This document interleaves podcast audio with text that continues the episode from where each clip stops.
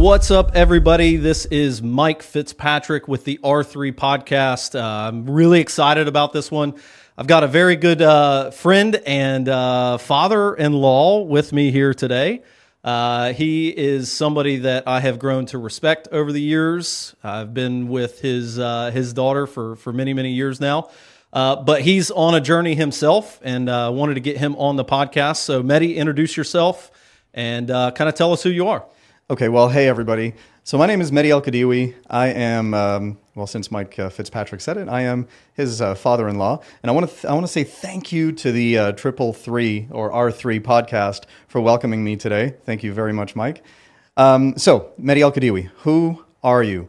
Well, um, I was born in Paris, France, and uh, quickly immigrated to Ottawa, Ontario, Canada, because the French don't really have this English language that um, that uh, we're not born with it. So on the mean streets of Ottawa, Ontario, is where I learned my English. So you can see that it's very, very uh, uh, street influenced.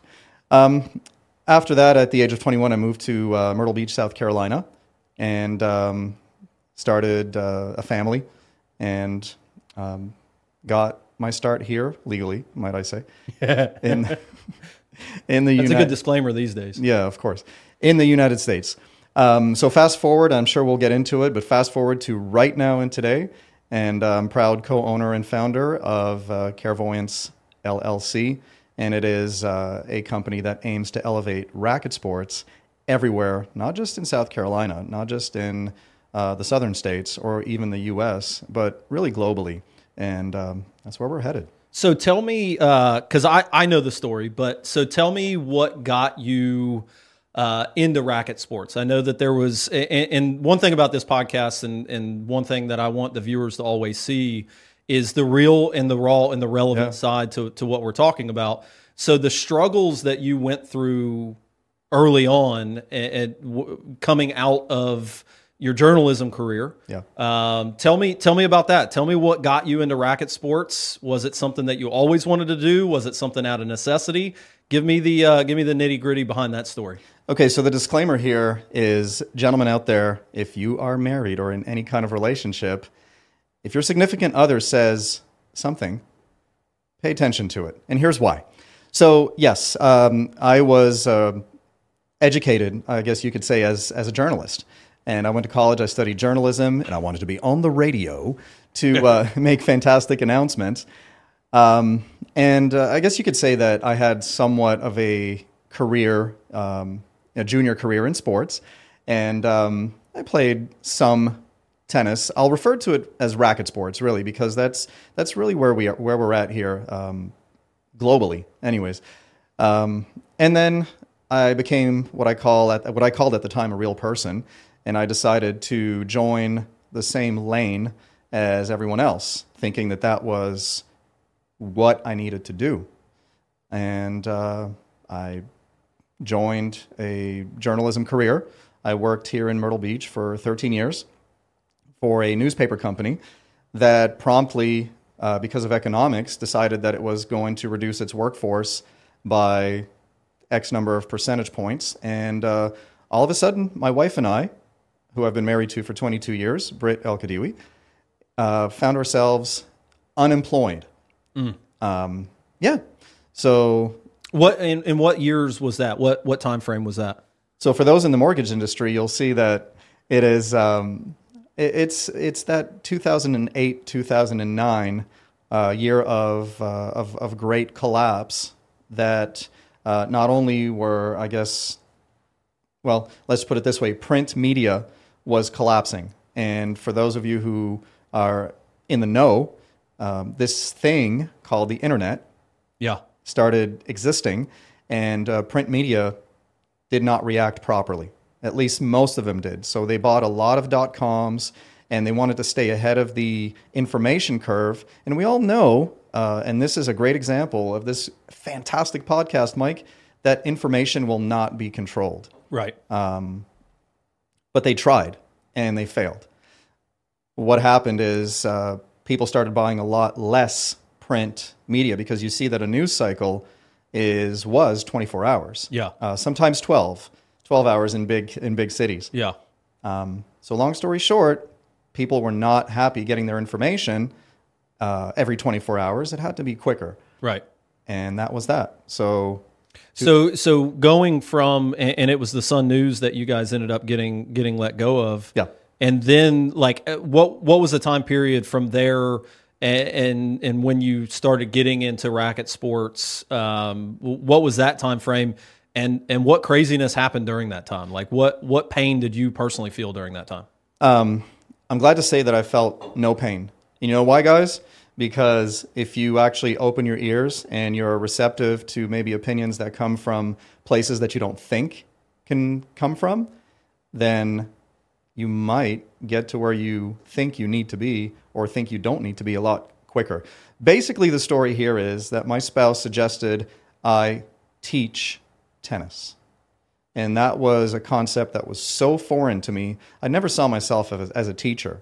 Um, fast forward to today, that's what I'm going to build an entire company on. Right. Is passing along information, and because um, the teacher Mike has so many different definitions, Yeah. right? So my wife suggested, "Hey, don't you play tennis?" And I said, "Yeah, but that was a long time ago." Thinking that I still needed to uh, follow this predetermined path that we all are predetermined and, and just launched upon. Um, and I said, Yes, but that was a long time ago. And she said, Well, why don't you teach it? And at that point, I did not say no. And I want everybody to stop and think at how we dismiss suggestions every single day. And that day, for some odd reason, I said, Yes, I'll do it. Not maybe, not I'll look into it, Mike, not You jump feet first. I didn't even know what I was jumping into. I just thought it would be a cool, neat idea. So I said, yes, I'll do it. Uh, a few weeks later, I was um, a certified instructor. I started working for the local Parks and Recs department. And um, after that, I joined a country club as an assistant tennis professional. Uh, four years later, I was that club's uh, director of swim and tennis. And um, the the adventure started from there. I can tell Yeah. you the whole time, Mike, that I learned very quickly that I needed to surround myself with people that are so much better than me, Oh yeah. um, and I made a career of, uh, made a career of it. Yeah, and so like I, I think that the the biggest part and, and the thing that that has made me just fall in love and respect you so much is because uh, this this concept of starting over has happened to you multiple times at this point Sure, right? Um, so like in in that turmoil, and I've seen you go through it eh, since I've been in the picture at least what two or three times at, at, at this point. Um, and the whole time, like you're keeping your eye on the prize, and then now you're going through another transition to the company that you're starting, and it's now you put yourself in that transition. Whereas before, you didn't really have a choice. You've been put into that transition multiple times because you didn't have a choice. So tell me, like, when when you have been placed in those positions to where you're having to restart, where does your brain go? Like, advice wise for somebody that might be struggling right now, that might be having a situation to where they just lost their job, uh, but they have something that they're passionate about and they want to go chase after that thing. Uh, what what would your advice be? Because you've had to do it multiple times at this point. if the 50 year old me today, the very energetic 50 year old, would be able to talk to the 22 year old me, it would simply be trust yourself. What you felt back then is the same as you feel right now. The only difference is you, that today you have more information. Right. So, armed with all this newfound knowledge that I've acquired over um, this second career of mine, there were a lot of things when I think in retrospect that felt off, that Right. felt weird. But we are, we are made to follow the path. Right. And I can and I can say that we have to follow the path, Mike, because not all of us are supposed to succeed. Right. And that's a big point with me. Well, so I mean, some people are destined to be more worker bees, and they're extremely happy doing that. But then there's people that are stuck in that position that are miserable because they feel like they have a greater purpose, and they're just not chasing after that greater purpose. But like the, it, it all comes down to my, in my opinion, emotional intelligence to know, am I capable of this? Am I not capable of this? And what am I going to do with that information? There's a lot of intelligence that um, that needs to come, and it's it, the intelligence is not something I possess, but I like to think that there's an awareness Right. that awakens. There's something I've been trying to teach my daughter. It's a simple concept. It's try to figure things out before you need to. Right. And when you think about this, how many times have we said to ourselves, man, I wish I knew then what I know now? Right. And to me, if I have any way of, evalu- of evaluating any kind of success for myself, um, and myself will come much, much later. But if I'm working with an individual or if I'm even working with a company, there's a level of awareness that needs to come so that I can um, anticipate Right. what's going to happen. And uh, there's um, a very famous tennis coach that said something so profound that I'm investigating it. And he said, I'm not here to try to understand what you're saying. I'm here to try to understand what you're thinking. Right. And those are two different things. And that's really what I'm going to build or what this business is uh, built upon. Right, and and it's the same thing as as as racket sports or any other sports. You got to have the anticipation gene to mm-hmm. understand like. Is this person now going to rip it down the line? Or are they going to put it on my hands? Are they going to give me a like what? What are they about to do? And enough repetition mm-hmm. and enough emotional intelligence can get you there. It, it, it can it can have you seeing into the future and seeing things that aren't happening yet and and, and from our talks and what we're talking about like over the last six months that that is something that your brain is really focused on which is where is this world going and how can i how, basically how can i make money off of where the world is going with some of the ideas that i have and the concepts that i that i have put into place. So it, now now we get into kind of the meat and potatoes of of what your company is, what it's going to do, what your vision is. So uh, cast vision for me on clairvoyance and uh, and tell the world what clairvoyance is going to do. All right. So clairvoyance was really built out of eh, first, just like everything, um, need is basically uh, the mother of invention. We we all know that. Um, I got really tired, Mike, that the first company I worked for in the news industry uh, laid me off. Right. Mehdi, you're doing a great job, but we got to let you go. It's just economics. Um, Mike, the second company I worked for, and this was in the racket sports industry, I was the leader of that club. Um, well, they also had to let me go. Another layoff. Right. Mehdi, we've sold the club to the homeowners association, and they're gonna they're gonna have to figure out what to do with um, with the club. Well, guess what? We all know that homeowners associations are not in the business of running businesses, and um, unfortunately, that ended. This also happened in my next venture. So this is time number three, where again I've been promoted from tennis professional to tennis director to even general manager of this club, and all of a sudden, Mehdi, we uh, have sold the club, Yeah. and the new owners will be uh, hands-on managing partners, and therefore, the um, management company that was hired to run the club, we're going to terminate their contract. And once that was done, again, Mehdi was doing a great job, but I was out on the street again. Um, gang, I, if, if I have one bit of advice to anyone is once it, once you're punched in the face the first time, it's time. It's very very. It's a big time to start asking questions and to react. Uh, for me, it took three times before I got punched in the face. Um, I found another position this time with uh, Midtown Athletic Clubs, and really that's the big leagues of uh, of the tennis industry. Uh, if you're employed as a racket sports manager for Midtown Athletics, um, you might as well say that you've arrived, at least in in this business. And I'll say it without shame. It's it's a fantastic company. Um, but this time, I changed the narrative, and really, that's a reason why we're even talking. Right. Okay, if there's anything I could say that could help anybody, I really told my family. I even told you, I'm not going to get punched in the face again. Yeah. Okay. I was dismissed three times and dismissed not for poor performance, but for great performance. There's not a single place that was not better um, when I found it from the time I found it, from the time I left it. And um, this time, I punched myself in the face. yeah. So um, I, I have no shame to say, Mike, and this is, uh, you know, I want to be real. I want to Yeah. be, I want to be raw. I don't know about being relevant. We'll figure that out, won't we? Yeah. But I was, I was in a six-figure income position, and I know people have done it before.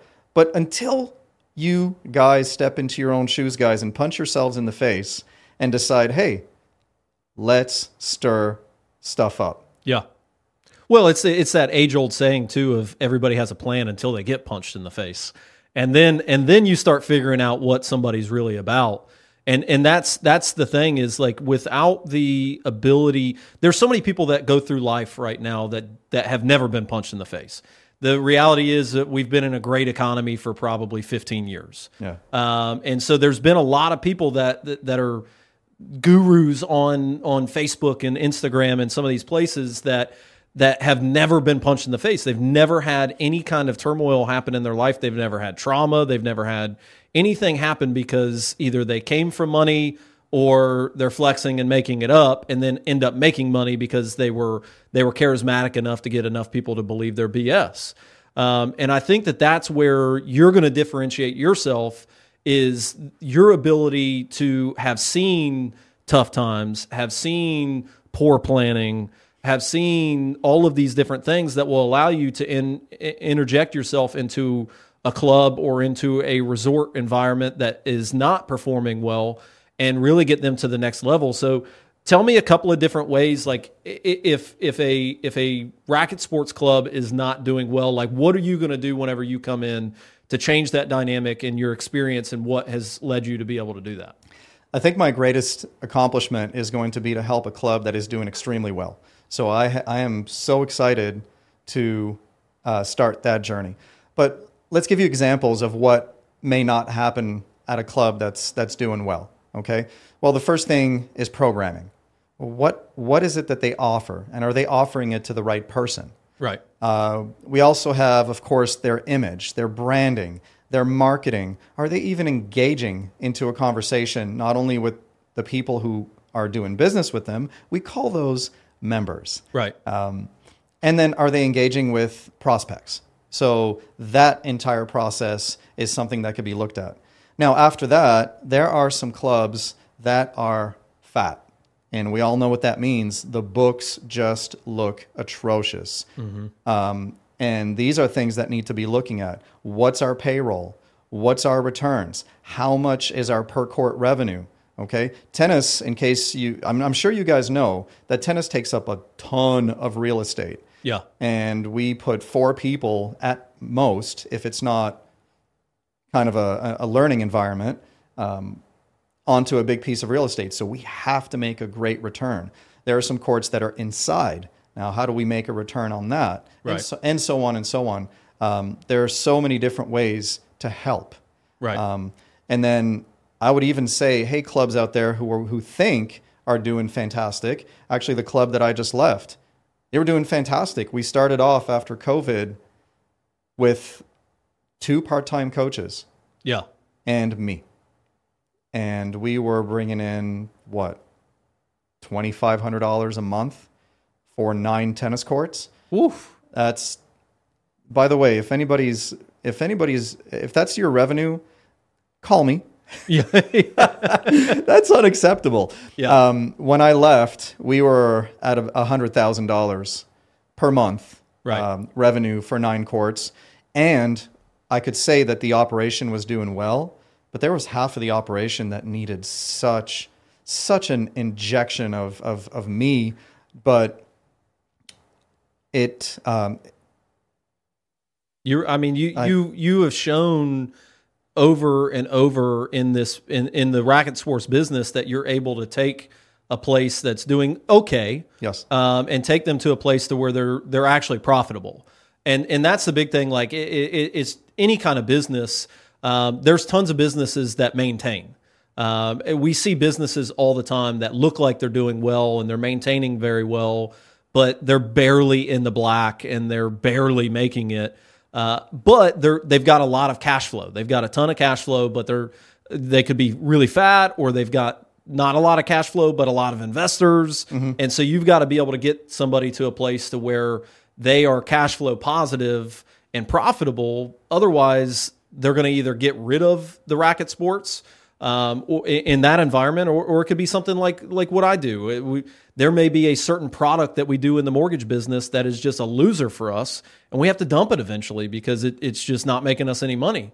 Um, and and having somebody that is evaluating that that knows what they're looking at is I think pretty rare on the on the rack, racket sports side because it, and, and correct me if I'm wrong on the outside looking in it looks like a lot of the time in these clubs and these these resorts they've got somebody that kind of oversees everything and they just have the amenities there and they've got somebody that has a decent business acumen that's kind of looking overlooking everything but doesn't really know to your point what to put in place in order to get that piece of the business to go and that's what you're going to provide Yeah. So to all the owners out there, the one thing I could say is look at your operation and your gatekeeper. We'll call. I I have that. I coined that term. The the gatekeeper is basically the person who controls the flow of many many things. And this is not the owner. The gatekeeper typically is the tennis director or the racket sports manager. So these are the the positions that I used to be in, and that holds an incredible responsibility.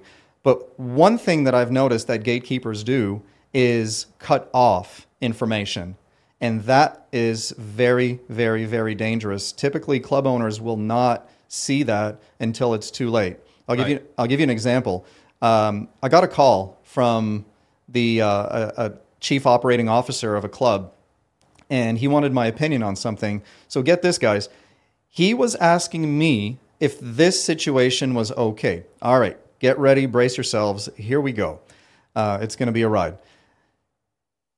The club had been managed by the same tennis director for the last 15 years. He had brought in uh, some family members, and it, on the surface, looked like it was running well. Um, the yearly revenue was about 300 and some thousand dollars per year. And uh, so we'll break it down. We're looking at about $30,000 or so uh, per month. And um, for, I believe, the 11 courts that they have, that is unacceptable. But over the course of time, it became acceptable. And we just move on. And Mike, bring back, bring this back in a little bit. We'll talk about tennis and racket sports as an amenity, but shelf that for a second. Um, and then he asked me, Mehdi, so we're making about three hundred and some thousand dollars a year. Uh, my payroll alone, now payroll, we can add a lot of expenses to this, but Yeah. payroll alone is four fifty. Wah, wah, wah. yeah What- $150000 loss Oh yeah, yeah. And that became acceptable. So this is what I was talking about. You just go about your business and you think that an area is performing the way it's supposed to be and so on and so on and we accept loss as a, uh price of doing business. Uh, my company exists to stop that. right Okay. Tennis and racket sports, actually, I'll bring it up immediately. Tennis and racket sports, everyone, is not an amenity.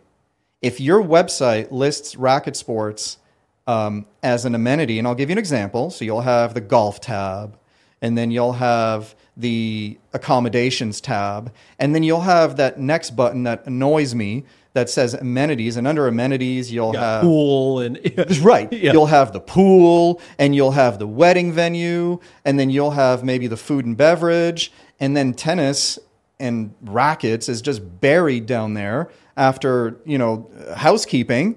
Um, and housekeeping is a huge part of any resort anyways. But you see what I'm saying? yeah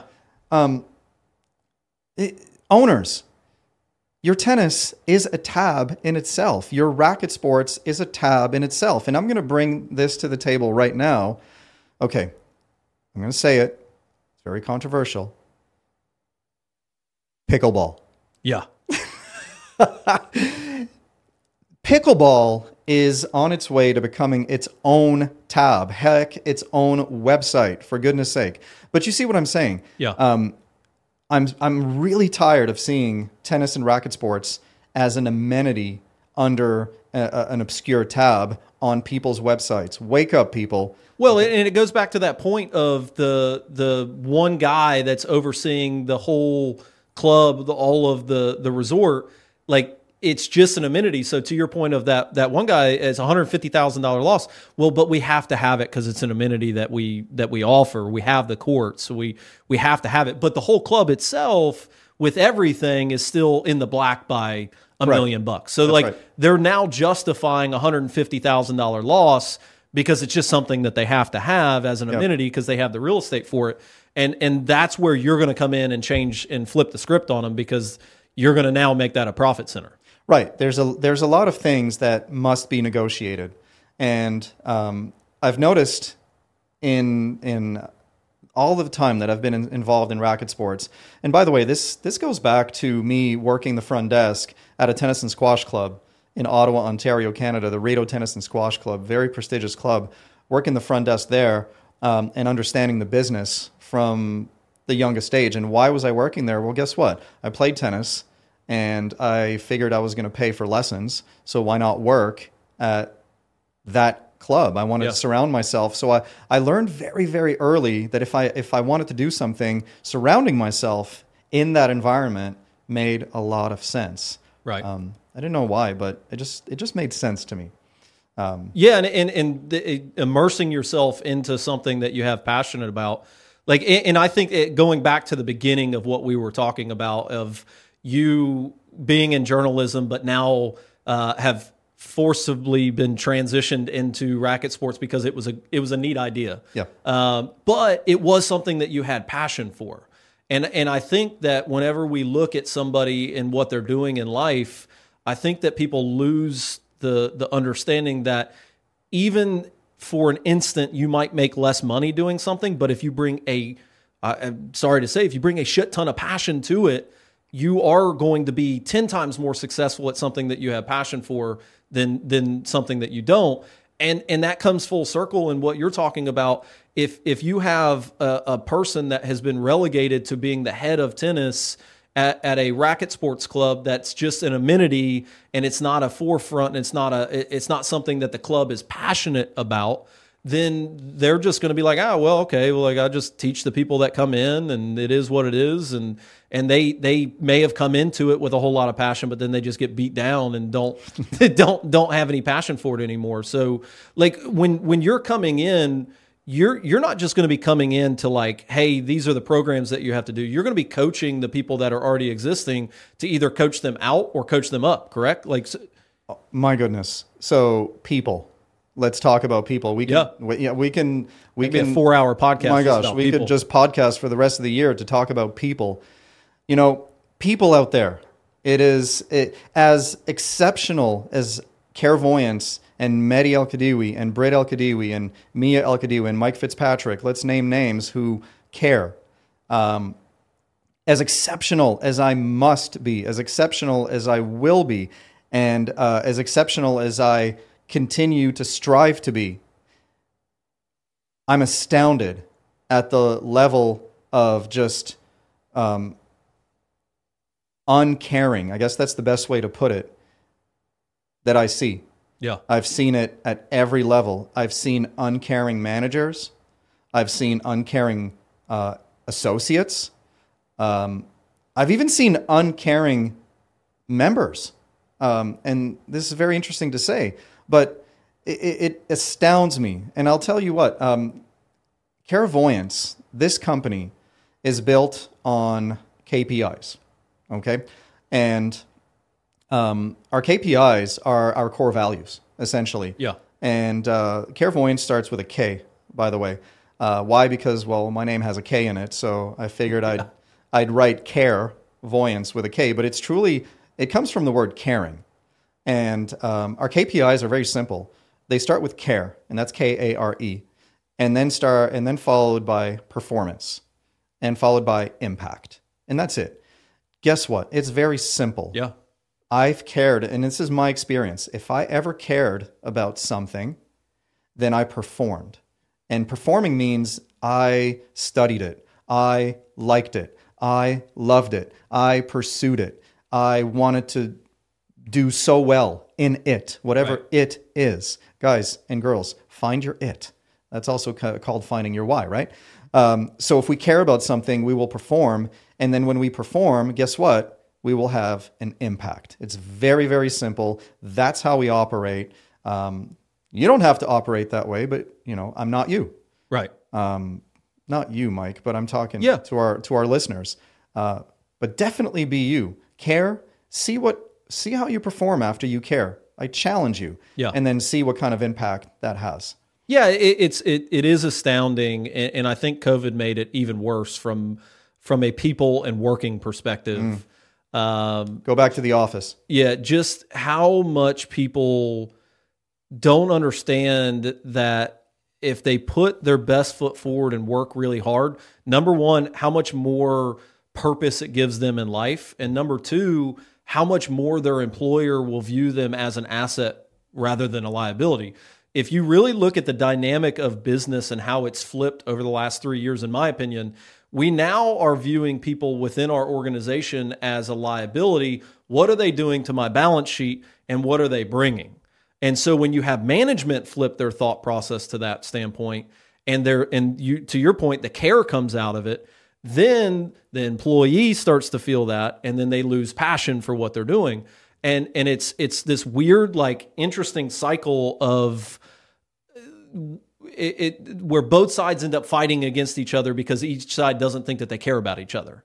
And True. It, it's such a such a problem in business right now because if if you show somebody that you and it's a very fine balance because I'm a manager and I manage a lot of people. It's a very fine balance to show somebody that you care about them without without some people taking advantage of that. So you have to create boundaries on top of your caring uh, and and when you have boundaries and and you're and you have a set of core values to your point, then everybody's operating under the same pretense, under the same flag. So um, it, it's it's just really it, it's been really a weird 36 months of just like standing at a 30,000 mile view and looking around and seeing just the just the weird thought processes that have been born from not having to go to an office and not having to work and and and and this isn't just like within my organization this is all organizations that I'm observing like realtors and and uh, mortgage people and and insurance salespeople like I I watch a lot of different people and and, and like they uh, people in the management positions were all complaining about the same thing. We can't get people to come back and be passionate about the environment that they're a part of. Yeah, well, you know, at the associate level, that's one thing. Um, I hope and I, I'm excited to start taking aim at the management level. Um, I've been, I am, I've been a manager uh, many times, and um, I'm I'm coming for you guys, all you people out there that are just waking up and skimming by.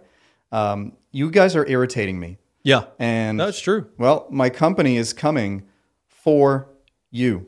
And when your owners wake up and realize that you're just skimming, that you are just taking advantage of a system, that you basically don't really care about whatever mission you're on, then it's time for you to go do something that you care about. Right. It, it this is not a knock on somebody who's burnt out. Okay, I get it. I've been burnt out too. Yeah. Okay, but you specifically, you listening, um, if you're not passion, passion, that's a, a little bit of a weird term these days. We're actually starting to be told not to be passionate about certain things, but Yeah. I'm not going to use that word. If you don't care about what it is you're doing, get out of the way Yeah. there are probably a bunch of people who are less qualified than you, and I do mean that, less qualified, but because of the way they care, Right. because of the way they approach every single minute of their lives, they will run circles around you. Get out of the way if you don't care. I mean that because if my company is hired to consult at your club, okay, I'm not there to disrupt. I'm not there to uh, ruin people's lives. You- You're not going to roll in like John Taffer and start like throwing people across bars and stuff. No, but I've developed a very keen sense of rooting out nonsense. And it seems, Mike, that our world is just full of nonsense right now. Yeah.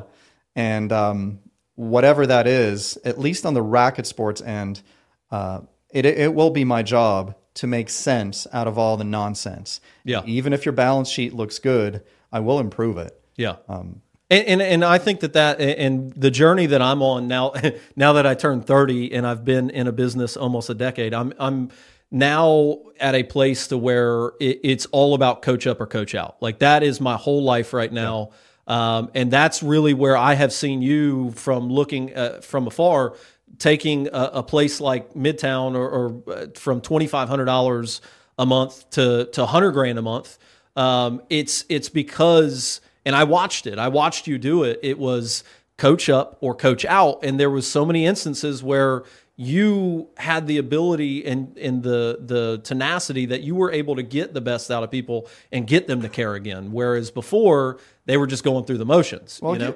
I'll give you an example. Um, I'll pat myself on the back a little bit, but it's it's not out of a lack of humility, but it's just to illustrate that point. It's um, surround yourself with great people.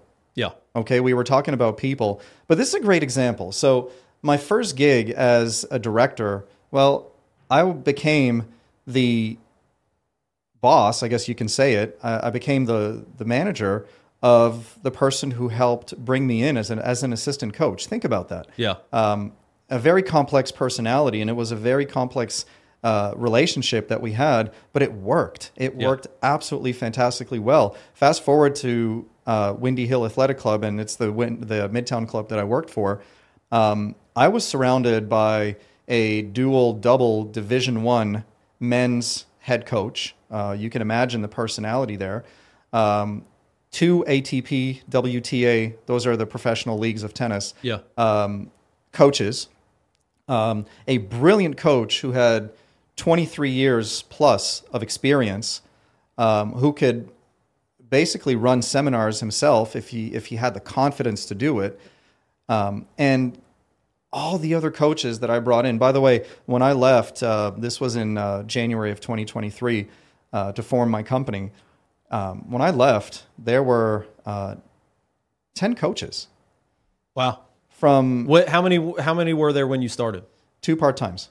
Wow! And myself, and I left uh, with ten coaches and uh, seven of them full time.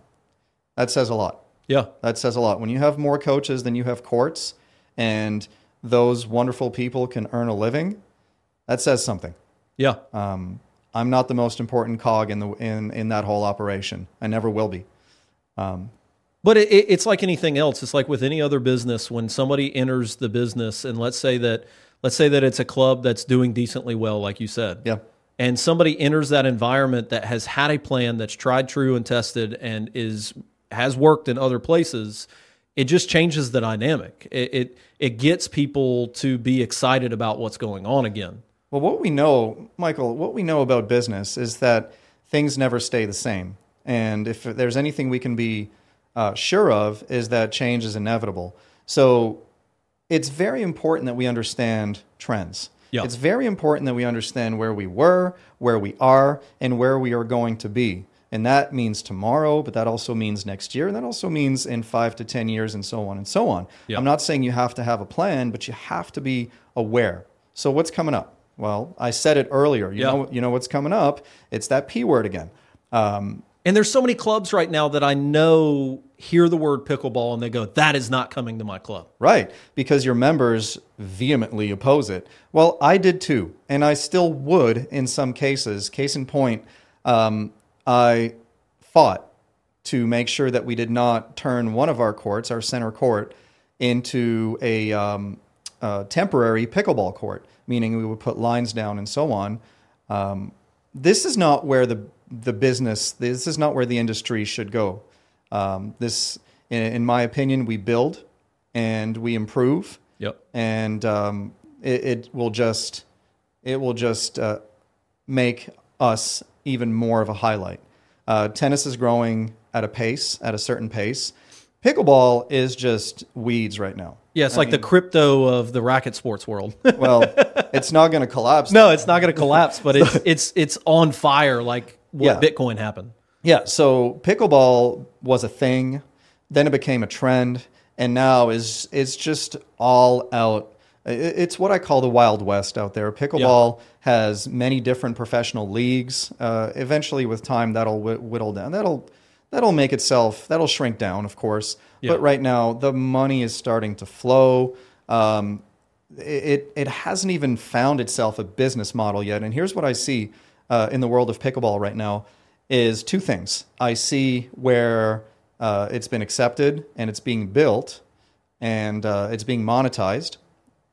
And then, unfortunately, there are many, many clubs out there where, yes, they've decided to build, but uh, they decided to treat it early on as an amenity. Yeah. And now they see that it's becoming more than a trend. It's actually a, a, just a growing, growing phenomenon. And they're trying to monetize it right now. Uh, and they're having a tough time. And they have no idea how to. no, well, they made it free, and now Yeah. they're trying to make it not free. Right. Um, this is where my company can help. yeah. Uh, we will facilitate transitions uh, because change is inevitable, of course. So here we go. The P word, the pickleball world.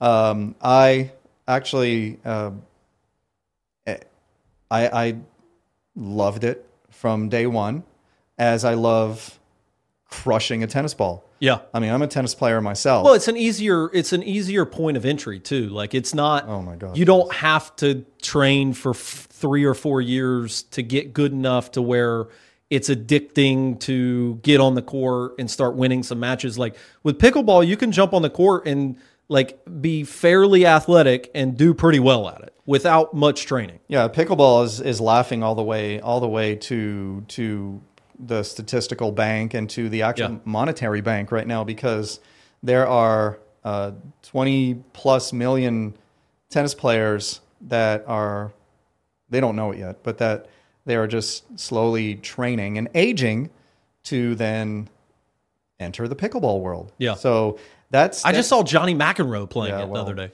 Johnny Mack, Andre Andre Agassi.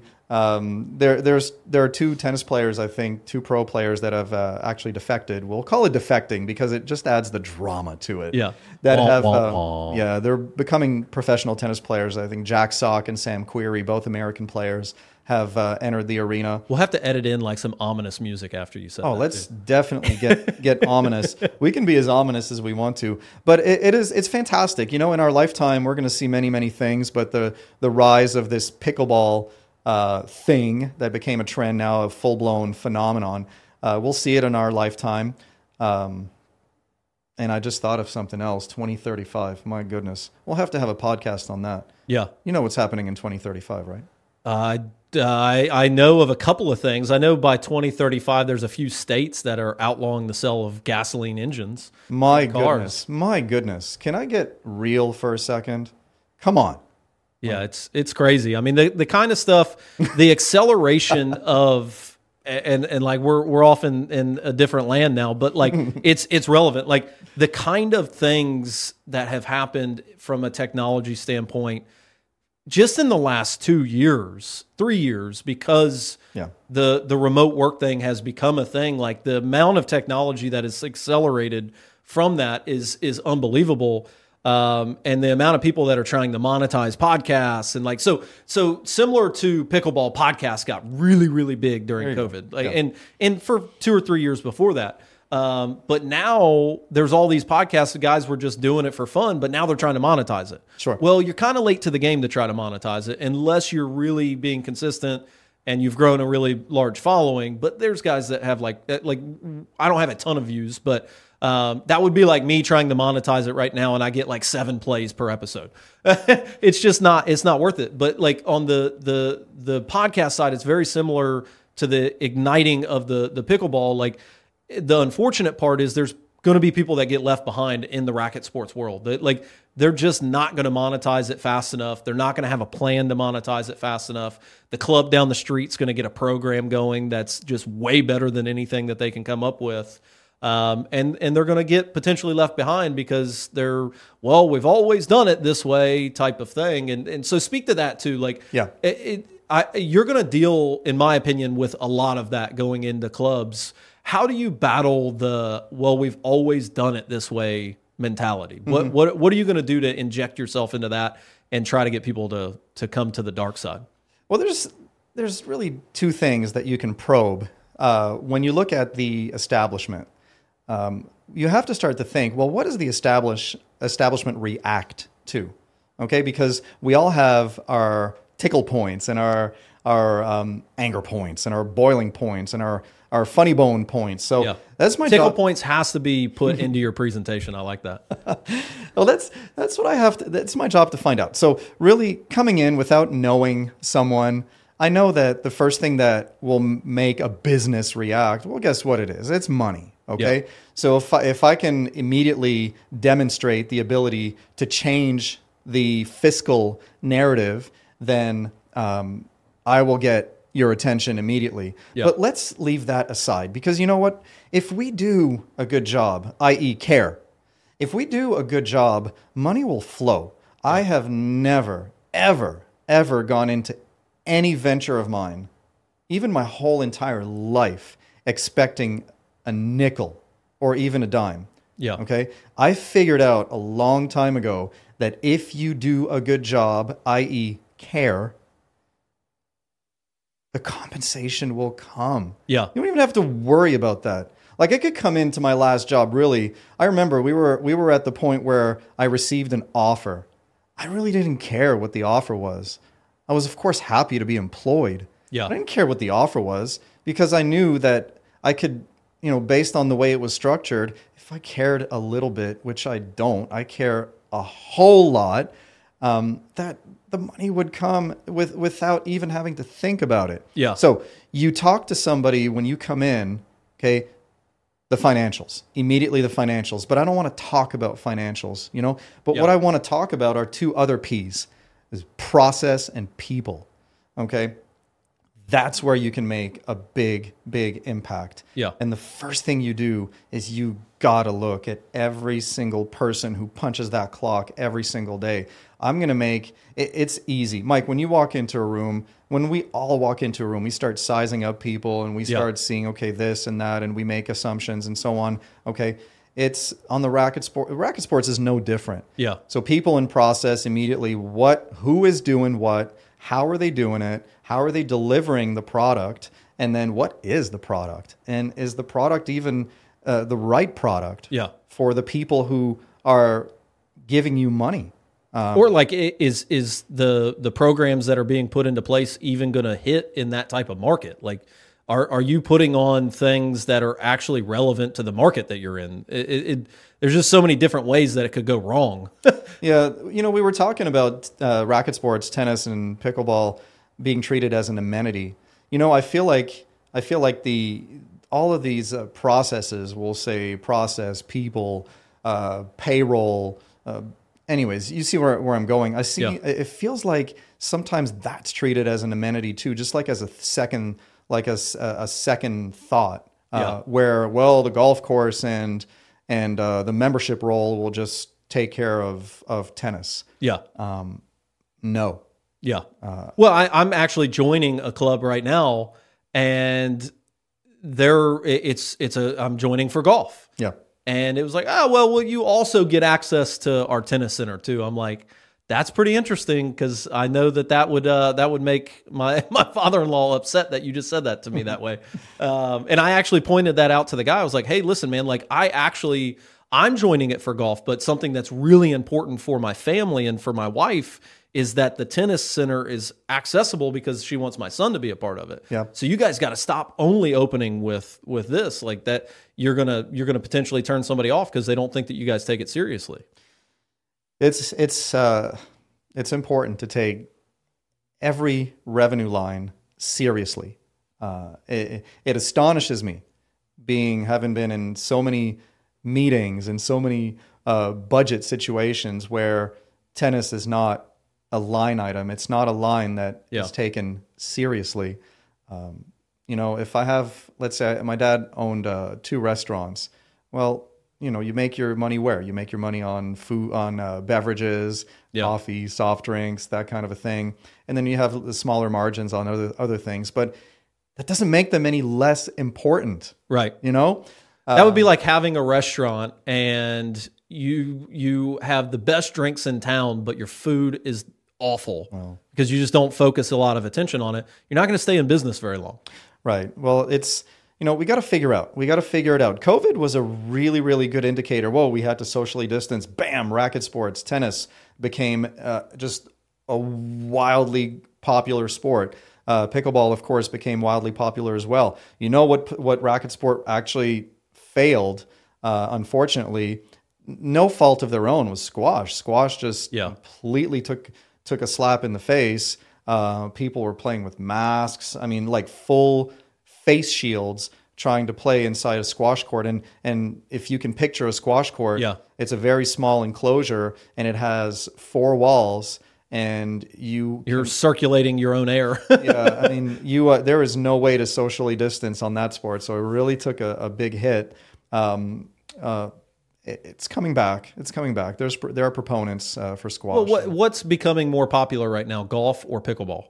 And that's what's astounding to me is like the fact that more emphasis is not being put into the racket sports side because golf is arguably getting less and less popular each Well, we- year. My goodness, we talked about real estate a little bit earlier. Think about the implications of of real estate and golf. Yeah. uh, we're here in Myrtle Beach. The golf uh, is it still the golf capital of the world? I, I, I think Maybe. so, yeah. So when I lived uh, back in before before we took a hit in 2009, so in uh, the late 90s, early 2000s, Myrtle Beach and the surrounding the Grand Strand area had, I believe, 108 Yeah. golf courses. And what are we down to now? Like 30, 40? Uh, no, it's still higher than that. I think it's still like 50 or 60. Okay, well there we go. So in in about a 15 But they year- count like they count the outliers like the longs and like the some of the well that that yeah. Aberdeen and all that. But you can you can see you can see. So we're not making any more real estate. Um, so wow, here comes along. Okay, let's let's talk numbers really quickly. Here comes along, and it's guys. I'm going to disclaimer this. I'm a tennis fan. My daughter plays tennis. My wife plays tennis, um, and my grandchildren are certainly going to play that sport too. Uh, so it's not you know I'm here to elevate racket sports everywhere, and that Yeah. includes tennis and pickleball. But we got to address the elephant in the room. Uh, if you look at numbers, okay, you put um, three tennis courts side by side. Okay, Yeah. so in a row. Um, if people are just simply playing, not in a not in an instructional format, meaning not with a coach and students, but just on a play, that's twelve people. Yeah. If you play doubles, two versus two. Yeah. Um, pickleball on the same real estate, you can put ten pickleball courts Whew. and uh, times four. So we are looking at 12 versus 40. Yeah. Now, I will say that 40 is just from a social standpoint. Yeah. Um, that's if all the courts are filled and people are just having a great time just playing. So, in the same real estate space, you'll have 12 tennis players and 40 pickleball players in the Yeah. same space. Now, the next thing you A lot, uh, and, and a lot of clubs do have probably two courts that never get used too. That they could make an immediate impact into their club, just converting those. Um, I'm going to stay on. I'm going to stay stay on the record and say that I don't want to see a single tennis court lost to a pickleball court. Um, I'm not. I don't want to see that happen. Probably Yeah. because I just have an emotional attachment to, to, to tennis. Um, and uh, I think I have a business attachment to pickleball, but it's all getting all blurry. Yeah. but yeah, so I'd like to stay. I'd like to say that if we if we possibly can, and I understand use and and municipalities, and I understand parks and recreation departments are going to be the biggest Yeah. um, the biggest uh, I don't want to use the word violator, but the the, the biggest proponent of change. yeah. Uh, they're, they're just going to see. I mean, when you have when you have so many more people that are moving into an area, what are you going to do? You're going to build pickleball courts. You're going to build tennis courts. The the math is against the math is against tennis right now. Yeah. Um, And so- the tough part to your point is there's probably going to end up being one tennis court and then 18 pickleball courts in new municipalities. Well, we we'll see. Yeah. We'll see. It's um, it, the world is changing again. Uh, Yeah. Just to my example, we're going from gasoline powered vehicles to electric vehicles, and soon unmanned or unpersoned Yeah. vehicles. Fudge. Um, so, and uh, the same thing on a smaller scale is going to happen to racket sports. We're going to see how tennis and pickleball can coexist, Yeah. and this is why my company exists. We're going to figure this out. Yeah. I just want to. I just want to make the point again that pickleball has not. We don't have an established business model for it. Right. We have three major league uh, organizations that are trying to make it in their own way. We also have, or we also have a uh, a system of of teams where celebrities um, have jumped on. Uh, Yeah. I can think of Dude Perfect. You know Dude Perfect. Yeah. Okay, so Dude Perfect, they actually own a pickleball team.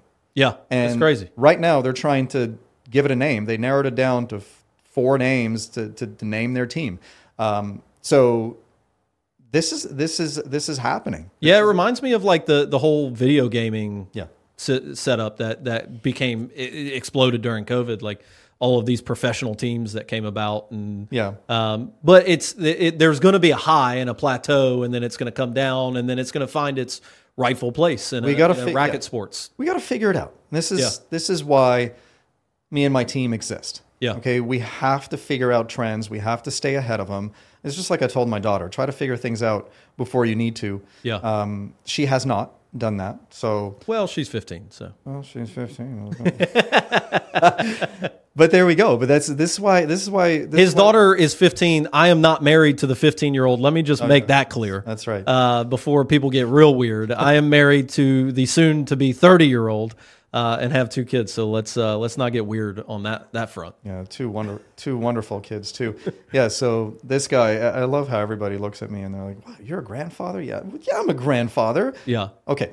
So grandfathers out there, get off the couch. Um, I used to say that. I said that. Get off the couch. I don't know. Did you see that video after I, I did Yeah. my skydiving? Yeah. So, um, so there we are. So, wh- what are we looking at, Mike? We're looking at the past. Okay, what Yeah. can we learn from the past? Okay, um, tennis had its first evolution in the early 1900s. It undergo it underwent another evolution in the 60s. That's when the uh, what we call the open era began Yeah. and excuse me, and then the early '80s to the '90s. Whoa! It just was a complete revolution. Why the equipment came in? Yeah. We started training athletes completely differently because we noticed what the other countries were doing. Whoa! The USA U.S. is not number one. What is this? Yeah. Um, the other countries started training differently. So uh, the U.S. the U.S. model, the development model, started uh, becoming a thing, and we started training kids differently, and so on. So um, pickleball has not, to my knowledge, experienced its first true revolution. Yeah. Now it's undergoing its civil war. It's uh, basically is what I Who's going to rise to the top? well, yeah, there's there's a there's a friendly war happening, an economic war. There's a real estate war happening with pickleball. Um, so it's just it's just the point of making sense of it. Yeah. And for all those clubs out there, if you are okay, I got I have the capital to invest. I have the real estate to invest. I want to to uh, you can still get ahead of this phenomenon. By the way, this is not too late. You're Yeah. not late to the game. Um, uh, and I'll tell you why you're not late. There's no junior model established. Right.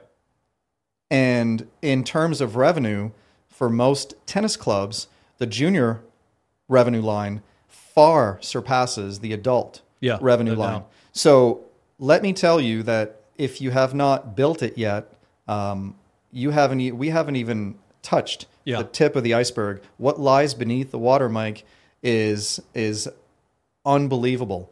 And why? Because juniors haven't even entered the picture yet. And, and it's a field of dreams thing right now Oh. because it's so popular. I have full confidence that if you build something, they will come. And when it when it's hot like this, it'll be unbelievable for for most places. Yeah, and it's it's it's atomic. It's uh, I mean, you know, it's it's just it's nuclear fusion. We talked about that the Yeah. other day.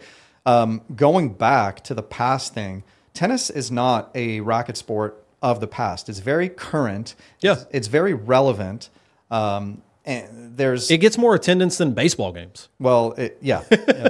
And I can say that the um, ladies' game in tennis far outweighs a lot of other female sports. Yeah. Uh, so that's that's a huge plus as well. Um, so tennis, and this is a wake up call to the establishment. Um, it's it is time not to react, but it is time to reinvent Yeah. what tennis is and what tennis can be. Um, there's nothing wrong with tennis. No. There are a lot of things that can be made better. Uh, that I think that's that's a topic for another podcast. Yeah. But just to give you an example, and I can't help but make the the the the um, the comparison. Um, pickleball has built entire venues that are now beginning to rival the top golf concept. Yeah. So you're ma- you're marrying chicken and waffles with pickleball and alcohol Yeah. and you can bring your date to the venue and more uh, more than likely it'll be indoors Yeah. Um, for some of them anyways and you can have a grand old time tennis knows none of this Yeah. Well, the crazy part, it, it that's a that's a, a a U.S. thing like that we haven't gotten on. There's a lot of European countries that have a scaled down soccer field that's surrounded by tables and bar and like people go out there and have a great time and it's indoors and like it for whatever reason the U.S. just hasn't. I don't know if it's a if it's a real estate thing. They don't want to invest in enough real estate to make these concepts happen, but. Um, in Europe, there's a lot of that kind of stuff where they're they're just basically scaling down the sport and then essentially creating an experience around it. this is this is where we you know, on the tennis side i don't believe they saw it I, I don't believe they believed it i don't believe Yeah. they saw it coming just and it's the reason why i'm even here speaking to you uh, i worked for a, a newspaper that printed news and we picked the news up every morning Yeah. they did not anticipate the rise of uh, the sharing of information the way we share it today. They did Yeah. not anticipate it. They spent their money incorrectly. And now, a newspaper that had, just to give you an example with the Sun News here locally, uh, their highest circulation, I believe, was right at 73,000 copies on a Sunday. Uh, I actually saw their circulation numbers. They're down to 20,000 Yeah. printed copies. So there has been a very, very huge adjustment to. And uh, now it's an armory, their old building. yeah, yeah. Now they sell guns. which is now open, by the way. Yeah. Um, so there we go. So we it's it's very important that we learn to reinvent Yeah. ourselves. And and the cool part about your company, Carevoyance, is that you're keeping an eye on the trends in that regard. Yeah. But you're also not just like, all right, let me see your your finances. Let me give you some programming. Like you're you're also going to approach it from a branding aspect. So if you take tennis or pickleball, and like you, you're now going to help that club get awareness to the sport rather than it just being an amenity. So like t- to to kind of wrap everything up, Yeah. we we know that we we know that you're going to be injecting programming that's going to bring the bottom line up. Sure. Uh, but on top of that, with the the day and age that we're in, and it was actually something that that my CEO mentioned the other day is one in four kids say that they want their job to be influencer. So as a business, if you're not also playing that same game and influencing people with social media and with branding, you're going to lose. So tell tell us to kind of wrap up how your company is going to also do that for clubs, um, and and then also like uh, finish up with what what your services look like. Are you flying in? Are you like are are you a la carte? They pick what they want. Like tell tell us about that to finish up. Your business is unique, and I would say that so are our services. I fully anticipate that every every time I I have the immense honor and pleasure to um, to meet somebody who needs my services, that um, the approach will be absolutely bright eyed and brand new Yeah. from the very, very, very start. Um, because every club is different. The demographics are going to be different. The, the physical location is going to be different. Um, the surfaces on which we play racket sports also vary wildly, and so on and so on and so on. Um, so the approach will be absolutely unique. But one thing that you are that will happen every single time, without fault, for better and for better, is that uh, if you deal with Carevoyance, you're going to be dealing with me, and um, I bring all the necessary qualities that I think uh, your business will need. Um, well, actually, that I know your business will need. Let's let's be real. And um, this is why I was hired three different times to manage and run three different clubs, um, all of which started here and ended up here. Yeah. Um, and what that means for those who can't see is just in a better place. Um, and then circumstance made it that I got fed up with being dismissed for doing a good job, and here we are. So the services will be the services will be very custom. Yeah. Um, so uh, as far as what you need, uh, only you know what you need. Now, once I once I can come on site, of course, I'll I'll be more than happy to come on site. Then we'll figure it out. We'll figure it out together. This is not a process, Michael, that will take days. yeah. Um, I can tell you that I can come on your on your premises and property tour for well, depending on your on the size of the property, I can be there for the amount of time that it needs to be there without even looking at your books. Um, if I have just a few words with the people who are delivering your product and be fortunate enough to talk to talk to your leadership, I could probably give you an accurate uh, an accurate look at how well you're performing. Yeah. Uh, and I'll give you a really funny examples. Uh, what do your bathrooms look like? Yeah. This has nothing to do with racket sports. But it tells a lot about a business. I will go straight to your bathrooms and your restrooms, and I will take a look at what they look like. And I will lift up the toilet toilet seat. I'm sorry, I'm going to be a little raw here. yeah.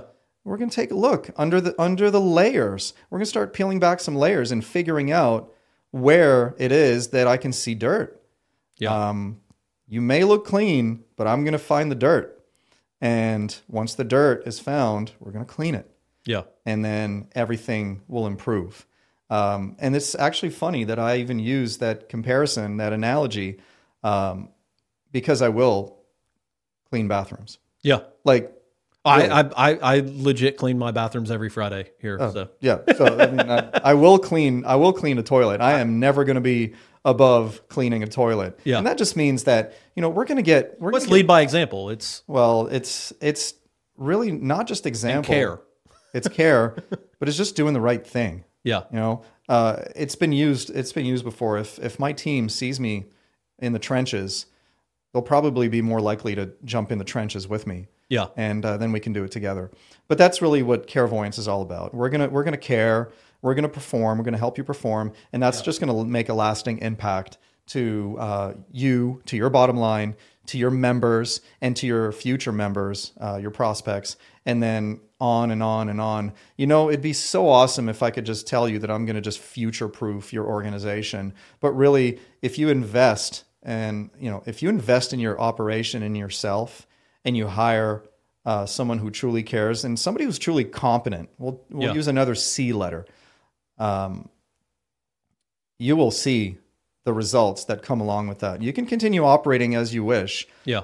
but there's always a bigger fish. There's always somebody who's going to know it just a little bit more than you do and who will partner with you. Yeah. Um, and just, it, it's not about telling you what to do, it's about telling you what you can do. And Yeah. after that, I said yes to this adventure. Uh, many, many times. I said yes to my wife, who said I should coach tennis. Well, here we are today. And then one day, I told my wife, today's the day Yeah. and I resigned from my position to start the uh, the adventure that we're on today, uh, called Carevoyance. So it's um, you know I started a fantastic journey. I know that my daughter, my kids, my daughters will benefit from it. Maybe my grandchildren will be able to witness. Yeah. Uh, it's a fantastic, fantastic moment where, as a man, you can punch yourself in your own face Yeah. and wake your ass up. Yeah. So I am. Oh man, it feels good to say that.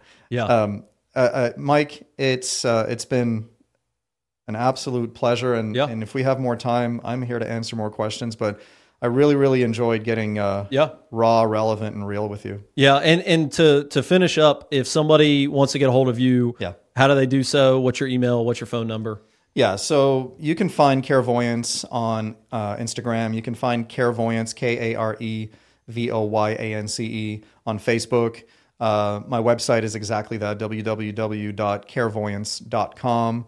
um, just reach out to Mike, Mike Fitzpatrick. He can connect you to me. Yeah. But however you want to reach out, well, of course, we're on LinkedIn too.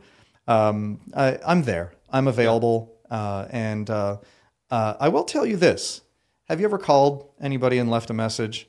Okay. I won't get back to you in 24 hours. I'll get back to you in 12, probably in 30. Yeah. Um, that's in 30 30, minutes. minutes. Yeah, Yeah. not 30 hours, but 30 minutes. Uh, if there's something that annoys me is uh, is people taking other people's time for granted. Yeah. Let's um, hey gang, let's talk. Let's let's get it on. We have uh, a lot of us have work to do.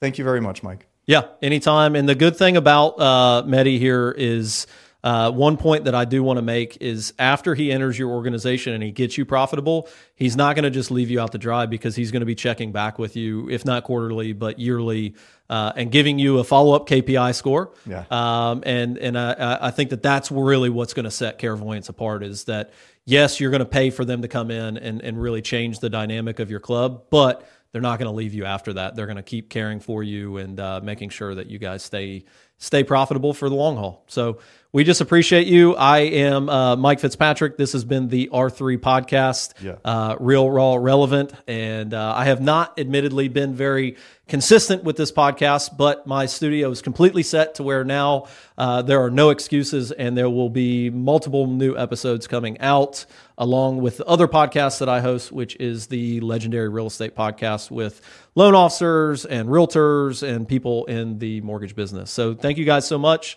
We appreciate you coming on and listening to the emergence of the next billion dollar company uh, called Carevoyance and reach out to Mehdi if you need anything. Thanks so much.